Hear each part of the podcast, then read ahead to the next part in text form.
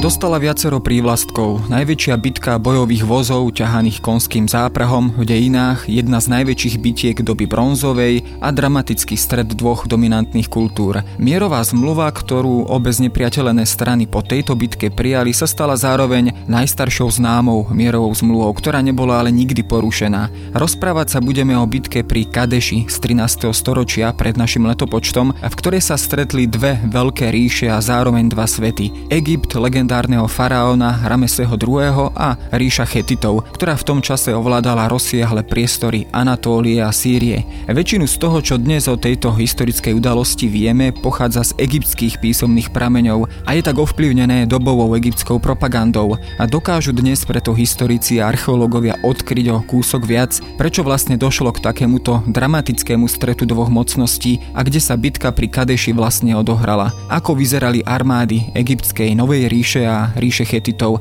a kto sa vlastne stal víťazom. Počúvate pravidelný týždenný podcast Dejiny. Moje meno je Jaroslav Valencom, zodpovedným redaktorom časopisu Historická reví a na staroveký Blízky východ sa prenesieme spolu s archeológom a historikom, odborným riaditeľom Slovenského archeologického historického inštitútu Drahoslavom Holínkom.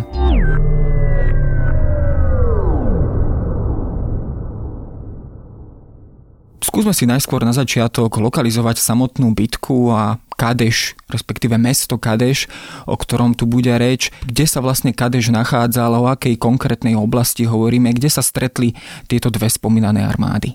Bitka pri Kadeši je vlastne typickým právom toho, čo prebiehalo na území stredopalestinských priestorov minimálne od toho roku 1500 alebo 1550 pred našim počtom, čiže po tom páde nadvlády Hyksosov v, v starokom Egypte. To, že to bolo pri Kadeši, nie úplne náhoda. Ten Kadeš v týchto sporoch na území Syro-Palestíny, či už s Egyptom, s Chetitmi alebo aj s ríšom Mytany, fungoval dlhodobo a Kadeš sa nachádza na území dnešnej západnej Sýrie, údolí rieky Orontes, je to vlastne lokalita, ktorá bola známa už dlhodobo. Svoj vrchol dosiahla najmä v tejto mladšej dobe bronzovej, potom roku 1500 pred letopočtom. Toto mesto nejakým spôsobom sa snažilo vždy miešať karty v boji o syropalestinský priestor medzi ríšou Mitany, Chetickou ríšou a Egyptom. Pre zaujímavosť, e, toto mesto nie je veľmi ďaleko od hradu Krek de Vier, to je vlastne križiacký hrad na území Sýrie. Tá lokalita sa dá z tých vrchných častí tohto hradu vidieť na území západnej Sýrie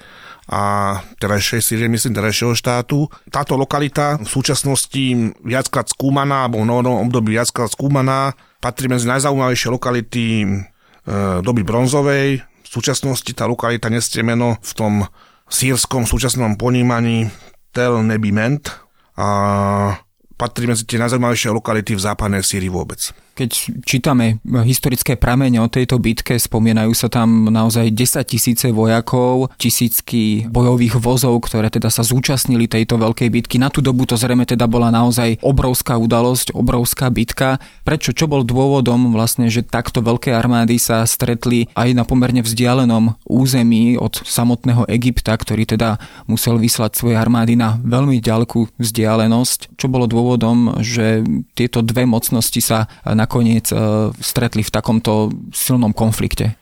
Podľa zjednej chronológii po roku 1550 pre naše letopočto vlastne sa znova etabluje Egypt do Novej ríše, kedy dosiahne sa najväčší mocenský rozmach a zbavuje sa nadvlády Hyksosov. Tým prvým panovníkom tohto obdobia, ktorý završil to vyhnanie Hyksosov z územia Egypta a ich nadvlády, bol Ahmose I. Pravdepodobne to nastalo po roku 1550 pre naše letopočtom, nastúpil moci. Po nejakých 20 alebo 18 rokov vlády definitívne vyhnal Hyksosov z územia krajiny. Od tohto obdobia ste Egyptania povedali, alebo nejak že si uvedomili, že oni nemôžu už dopustiť to neustále atakovanie svojho územia prišiel z Ázie a preto ešte viac, aj keď už robili v predchádzajúcich obdobiach staré nové ríše, ale teraz ešte viac a dôraznejšie sa zamerajú na syropalestinskú oblasť, aby ovládli čo najviac jej územia a aby s ňou vytvorili narazníkové pásmo pre prípadný nový atak nejakých armád alebo nejakých kodestinských družín alebo aj armád samotných ríš proti Egyptu. Zkrátka potrebovali tam mať územie, čím väčšie, tým lepšie, ktoré by nejakým spôsobom e, atakovalo prípadný útok na samotnú ríšu v jej epicentre v povodí Nílu. Lenže toto územie bolo rovnako zaujímavé aj pre iné ríše v tej dobe a to bola najmä Chetická ríša a ríša Mitany, lebo Chetická ríša chcela mať tiež nejaké nárazníkové pásmo v palestinskej oblasti a zároveň tam sa treba uvedomiť, že tie kanánske mesta boli významnými centrami obchodu, lebo vlastne cez ne prechádzal všetok obchod, ktorý išiel z mora zo Stredozemného mora. Tam boli dôležité prístavy ako Jaffa, Biblos, potom aj na území terajšieho Berutu Ugarit. A e, vlastne, kto ovládal tieto prístavy, tak ovládal svojím spôsobom výrazne obchod, ktorý išiel cez more, čiže ktorý prichádza vlastne z oblasti Egeidy, ale aj z oblasti Severnej Afriky. Na ďalší hráč, ktorý tam bol, ktorý tiež chcel mať narazníkové pásmo, aby eliminoval ataky či už z Egypta alebo z Chetickej ríše, bola ríša Mitany ktorá de facto tiež mala tendenciu nejakým spôsobom ovládať syropalestinské územia, dokonca sa istým spôsobom dostala až po Ugarit, aby chránila aj samú seba, ale aby sa aj dostala hospodárske výhodám tohto územia. Pokiaľ o toto syropalestinské územie bojovali tri mocnosti, ako bol Egypt, Chetická ríša, ríša Mitany, potom roku 1500 našho počtom, tak nejakým spôsobom e, ten stav bol vyrovnaný a tí traja hráči e, sa nevedeli nejak zájomne dohodnúť, že sa dajú dva dokopy porazať tretieho, tak sa nejakým spôsobom ten stav bol stabilizovaný, aj keď neustále napätý. A napriek tomu tam tiež sa vyskytla veľká bitka, to bitka pri Megide, počas e, vlády najvýznamnejšieho podľa mňa dobyvateľa Egypta Tutmose III, ktorý de facto mal takú ambíciu ovládnuť syropalestinský priestor, že prenikol až do Mezopotámie, výrazne na územie ríše Mitany. A práve vtedy vlastne tento Tutmose III bojoval proti kadešskej koalícii, ktorá nejakým spôsobom chcela eliminovať moc Egypta a pridala sa na starú ríše Mitany, ale pri bitke pri Megide túto koalíciu silopalestinských miest s podporou ríše Mitany ten Tutmose III porazil. Čiže táto bitka de facto predchádzala, myslím, že to bolo okolo 200 rokov, tejto bitke pri Kadeši a s počtom Arba minimálne zo strany Egypta bola porovnateľná, len ten Egypt bol úspešnejší, silnejší, ale aj menej propagandistický.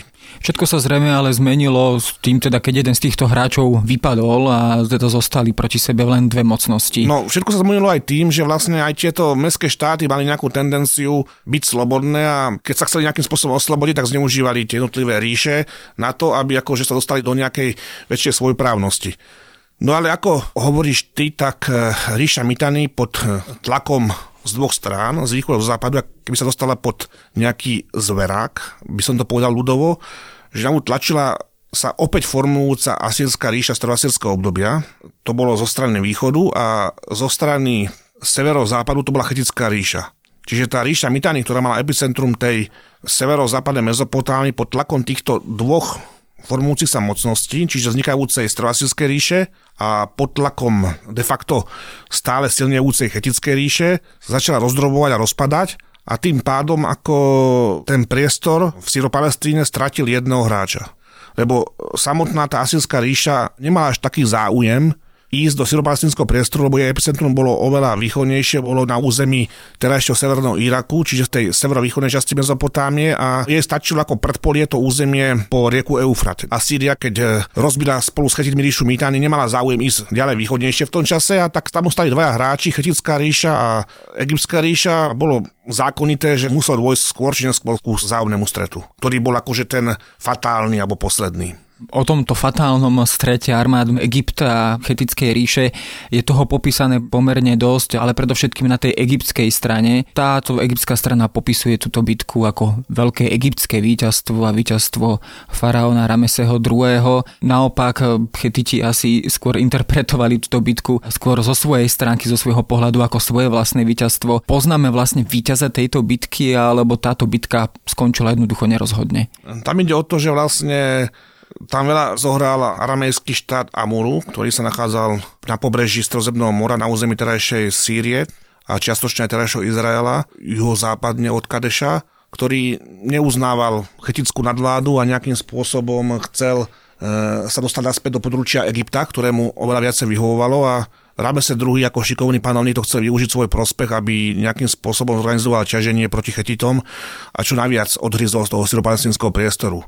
Preto vlastne on urobil prvé ťaženie na syropalestinské územie, a to nielen na územie svojich mestských štátov e, levantských, ale chcel ísť ešte severnejšie, ale to si rozmyslel a potom zorganizoval druhé ťaženie, ktoré vlastne skončilo to bitkou pri Kadeši. Tá chetická ríša nejakým spôsobom e, chcela sa viac dostať smerom na juh po pobreží Stredozemného mora a odriznúť si z toho územia e, ovládaného Egyptom. No a tým pádom sa zákonite nastalo to, že ambície Ramese II. narazili na nejaké chetické záujmy a plus tie krajiny chceli už zákonite dokončiť tento boj, že kto definitívne ovládne vlastne ten syropalestinský priestor po území Anatólia alebo po terajšie mesto Alalach, ktoré vtedy bol na území Sýria, ale teraz je politicky na území Turecka a ktorý vlastne sa stane hlavným vládcom tej Syro-Palestíny alebo inak nazývané Levanty. No a Egyptiania dlho išli cez územia, ktoré ovládali oni sami, čiže ten ich spôsob ťaženia bol relatívne jednoduchý, no až znova sa dostali k oblasti mesta Kadeš, ktorý vždy bol protiegyptský,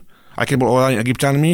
No a v tomto priestore vlastne už sa formovala chetická armáda a egyptiania mali zlé informácie od eh, prezlečených zvedov zo strany chetitov, boli to dvaja beduíni, ktorých klamali, že sú vlastne chetiti ďaleko. Až po zajati vlastne e, vojakov chetické armády sa zistilo, že chetiti sú kúsok od egyptianov a egyptská armáda, ktorá mala plus ešte jeden pomocný oddiel, bola rozbitá na tie 4 až 5 častí a nebola konsolidovaná jednotne, tak t- e, o to ľahšie mala chetická armáda situáciu, že tieto armády mohla po častiach dobiť. No a v jednej z tejto ktorá mala názov Amonová, velil e, samotný faraón Ramese II. No a potom, ako vlastne táto armáda sa blížila ku Chetitom, tak sa zistilo, že ona vlastne na čele toho egyptského voja, ale každých 15 km alebo každých 20 km išla ďalšia tá armáda a to Chetiti využili a počas prekonávania rieky Orontes túto armádu rozprášili. A tým pádom vlastne e, sa dostali do zálohy Amonovej armády a tým pádom vlastne mali obklúčenú z každej strany. Tým pádom vlastne sa dostal Ramese II do veľkého ohrozenia. Chetiti začali vlastne výťaziť nad touto Amonovou armádou, ktorá vlastne bola len štvrtinou alebo tretinou egyptských síl. No a Ramese II, ktorý sa dostával do opúštenia a do zajatia takmer chetických vojsk, e, využil túto situáciu nejakým spôsobom a sa mu podarilo nejak preraziť to opúčenie. De facto utekal z toho opúčenia smerom k pobrežiu Stredozemného mora, narazil na pomocný oddiel pohotovostný, piatu zložku armády a plus prichádzali už ďalšie dve armády smerom k boisku tak to otočil a opäť išiel útočiť na Chetitov. No a Chetiti v tom čase e, boli zaneprázdnení braním koristi z tej Amonovej armády, tak nepostreli tento útok, tak de facto boli čiastočne rozprášení a čiastočne e, vytlačení z toho pôvodného boiska a sa im podarilo uniknúť za rieku Orontes. Len potom vlastne sa sformovali egyptské zložky do boja, zároveň aj chetické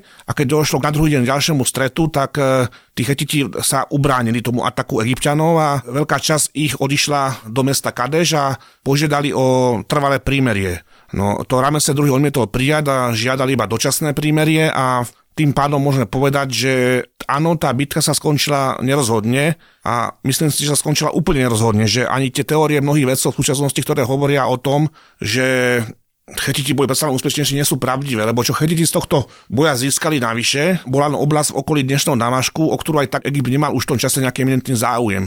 Čiže viac menej tá situácia ostala status quo a túto situáciu status quo potvrdila aj tá mierová zmluva, ktorá sa nikdy neporušila. Keď sa vrátime k samotnej bitke, e, zvykne sa teda o nej hovoriť, že to bola či už jedna z najväčších bitiek doby bronzovej, alebo bitka, v ktorej sa stretol e, najväčší počet vojakov na vozoch alebo na bojových vozoch. O akých počtoch vojakov v tomto prípade hovoríme, ako si vlastne predstaviť tieto armády, ako vyzerali, aké armády proti sebe vtedy stáli?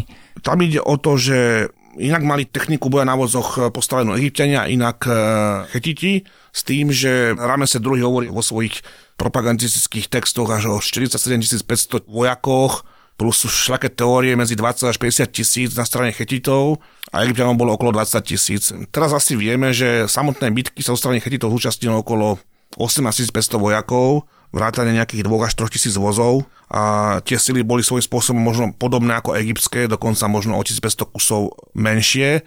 Pokiaľ ide o tú bitku vozov, e, chetické vozy boli kvalitnejšie a mali až troch ľudí, ktorí tento voz ovládali a s ním bojovali. Egyptské vozy boli konštrukčne labilnejšie a voz a boj ovládali dvoja ľudia z tohto bojového voza. Či to ide o najväčšiu bitku staroveku vôbec, ja si myslím, že je to asi najväčšia staroveká bitka e, vôbec e, blízkovýchodných a stromorských starovekých civilizácií. Sú nejaké teórie, že boli možno väčšie bitky na území Indie, ale to absolútne nie je dokázané, plus tie spôsoby bojov tam boli trošku iné ako tu a možno fakt tá bitka pri Kadeši bola v tej dobe najväčšia bitka bojových vozov v dejinách vôbec, v dobe bronzovej, kde na každej strane, tie počty nie sú úplne presné, bojovali až 2 až 3 tisícky vozov, možno až 4 tisícky vozov, to presne nevieme, lebo tam boli rôzne pomocné oddiely, ktorí sa v tých štatistikách, ktoré dokážeme vydedukovať z tých písomných prameňov neuvádzajú. Čiže môžeme hovoriť o niekoľkých tisíckach bojových vozov na každej strane, ale myslím si, že ten počet vojakov na každej strane, aj vrátane posádok tých vojnových vozov bol rovnaký, čiže okolo 20 tisíc ľudí. E, napriek tomu, že táto bitka, ako si hovoril, skončila nerozhodne, faraón Rames II interpretoval ako svoje veľké víťazstvo. Známe sú tie veľké reliefy, či už e, v chramových komplexoch v Luxore, Karnaku, či na ďalších miestach Egypta, ktoré opäť teda prezentujú Rameseho II. egyptského faraóna ako veľkého víťaza. Čo bolo dôvodom na takúto dezinterpretáciu tejto bitky? E, boli to štátne záujmy, záujmy propagandy, e, akým spôsobom vlastne využil tieto prostredky, ktoré mal k dispozícii samotný faraón. No tak uh, Rábese II podľa mňa bol najväčší propagandista dejín starého Egypta vôbec, podľa mňa ako boli panovníci, ktorí svojím spôsobom boli mocenské a politicky významnejšie, napríklad ten Tutmose III, možno dokonca aj ten samotný Ahmose, ten zakladateľ Novej ríše.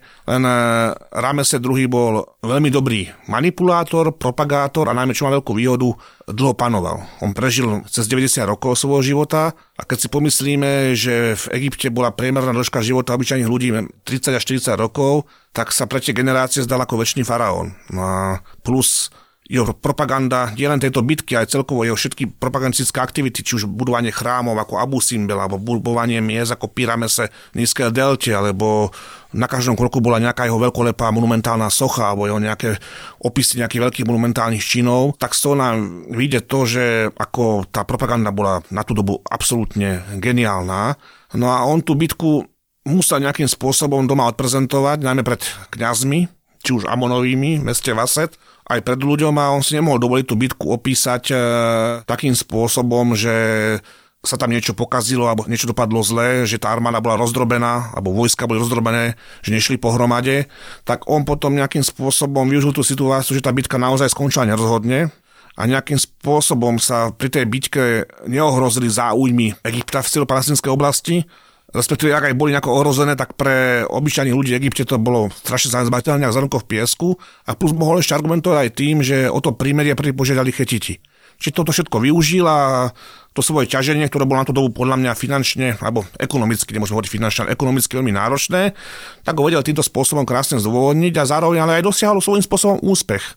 Dospiahol úspech v tom, že stabilizoval situáciu touto bitkou na Blízkom východe, že už Chetiti ani Egyptiania sa nikde netlačili a nejakým spôsobom severne od toho Kadeša si uzatvorili tú líniu medzi sebou a tým pádom sa mohol venovať tým svojim monumentálnym stavbám na území celého Egypta v povodí Nílu. Inými slovami, tieto dve mocnosti sa nakoniec dohodli a podpísali, alebo teda prijali mierovú zmluvu o niekoľko rokov neskôr, ktorá sa teda ukázala byť e, trvalá, v podstate platná dodnes. Bol tým dôvodom tejto dlhovekej platnosti, že naozaj už jednoducho nemali záujem si tieto dve mocnosti skákať e, do vlasov, alebo jednoducho história zmenila situáciu do tej miery, že či už to bol príchod tzv. morských národov, tú situáciu vo východnom stredomorí radikálne zmenil tak tá situácia bola stabilizovaná medzi Chetitmi a Egyptianmi, bola stabilizovaná aj v priestore celého Stredomoria. Fungoval obchod, až niekde v podhubí vzniklo to, čomu sa hovoria morské národy, ktoré potom museli odrážať nástupcovia Ramese II. To bol vlastne faraón Meremtach a faraón Ramese III. A Egypt ten vpád morských národov nejakým spôsobom prežil a aj keď sa oslabil, prežil, ale Chetická ríša im neodolala a paradoxne možno v čase svojho najväčšieho rozmachu dostala nečakaný, ale radikálny úder aj na svoje hlavné mesto Chatúša zanikla a rozpadla sa vlastne v dejinách tá chetická ríša doby bronzovej. Potom ešte sa hovorí o chetické ríša, a to už nebola tá, ktorá súvisí s dobou bronzovou. Ono to svojím spôsobom vyznie z dlhodobého hľadiska, že kde sa dva bijú, tretie zvýťazí, ale tie morské národy to je fenomén, o ktorom koluje množstvo úvah a dokonca sú úvahy, že ten prapočiatok toho veľkého ataku morských národov začal niekde v Strednej Európe, keď z poveternostných podmienok, keď došlo možno k nejakým klimatickým zmenám alebo k nejakému premnoženiu obyvateľstva možno aj, že čas nositeľov kultúr doby bronzovej v Strednej Európe sa začala stiahovať smerom na juh alebo na juhovýchod a tým vyvolala tlak a z toho vzniklo ťaženie morských národov, ale to len taká teória úvaha. Tak ten jav morských národov de facto je obdobný, ako bolo sťahovanie národov počas zániku rímskej ríše. No a väčšina starovekového sveta si to odniesla v tom východnom stromori, okrem Egypta, ale aj ten Egypt sa už nikdy z toho tak nespamätal, aby bol taký dominantný, ako bol pred eh, príchodom morských národov. No a o samotnej invázii morských národov do východného stredomoria si povieme zase niekedy inokedy. A na teraz ale ďakujem.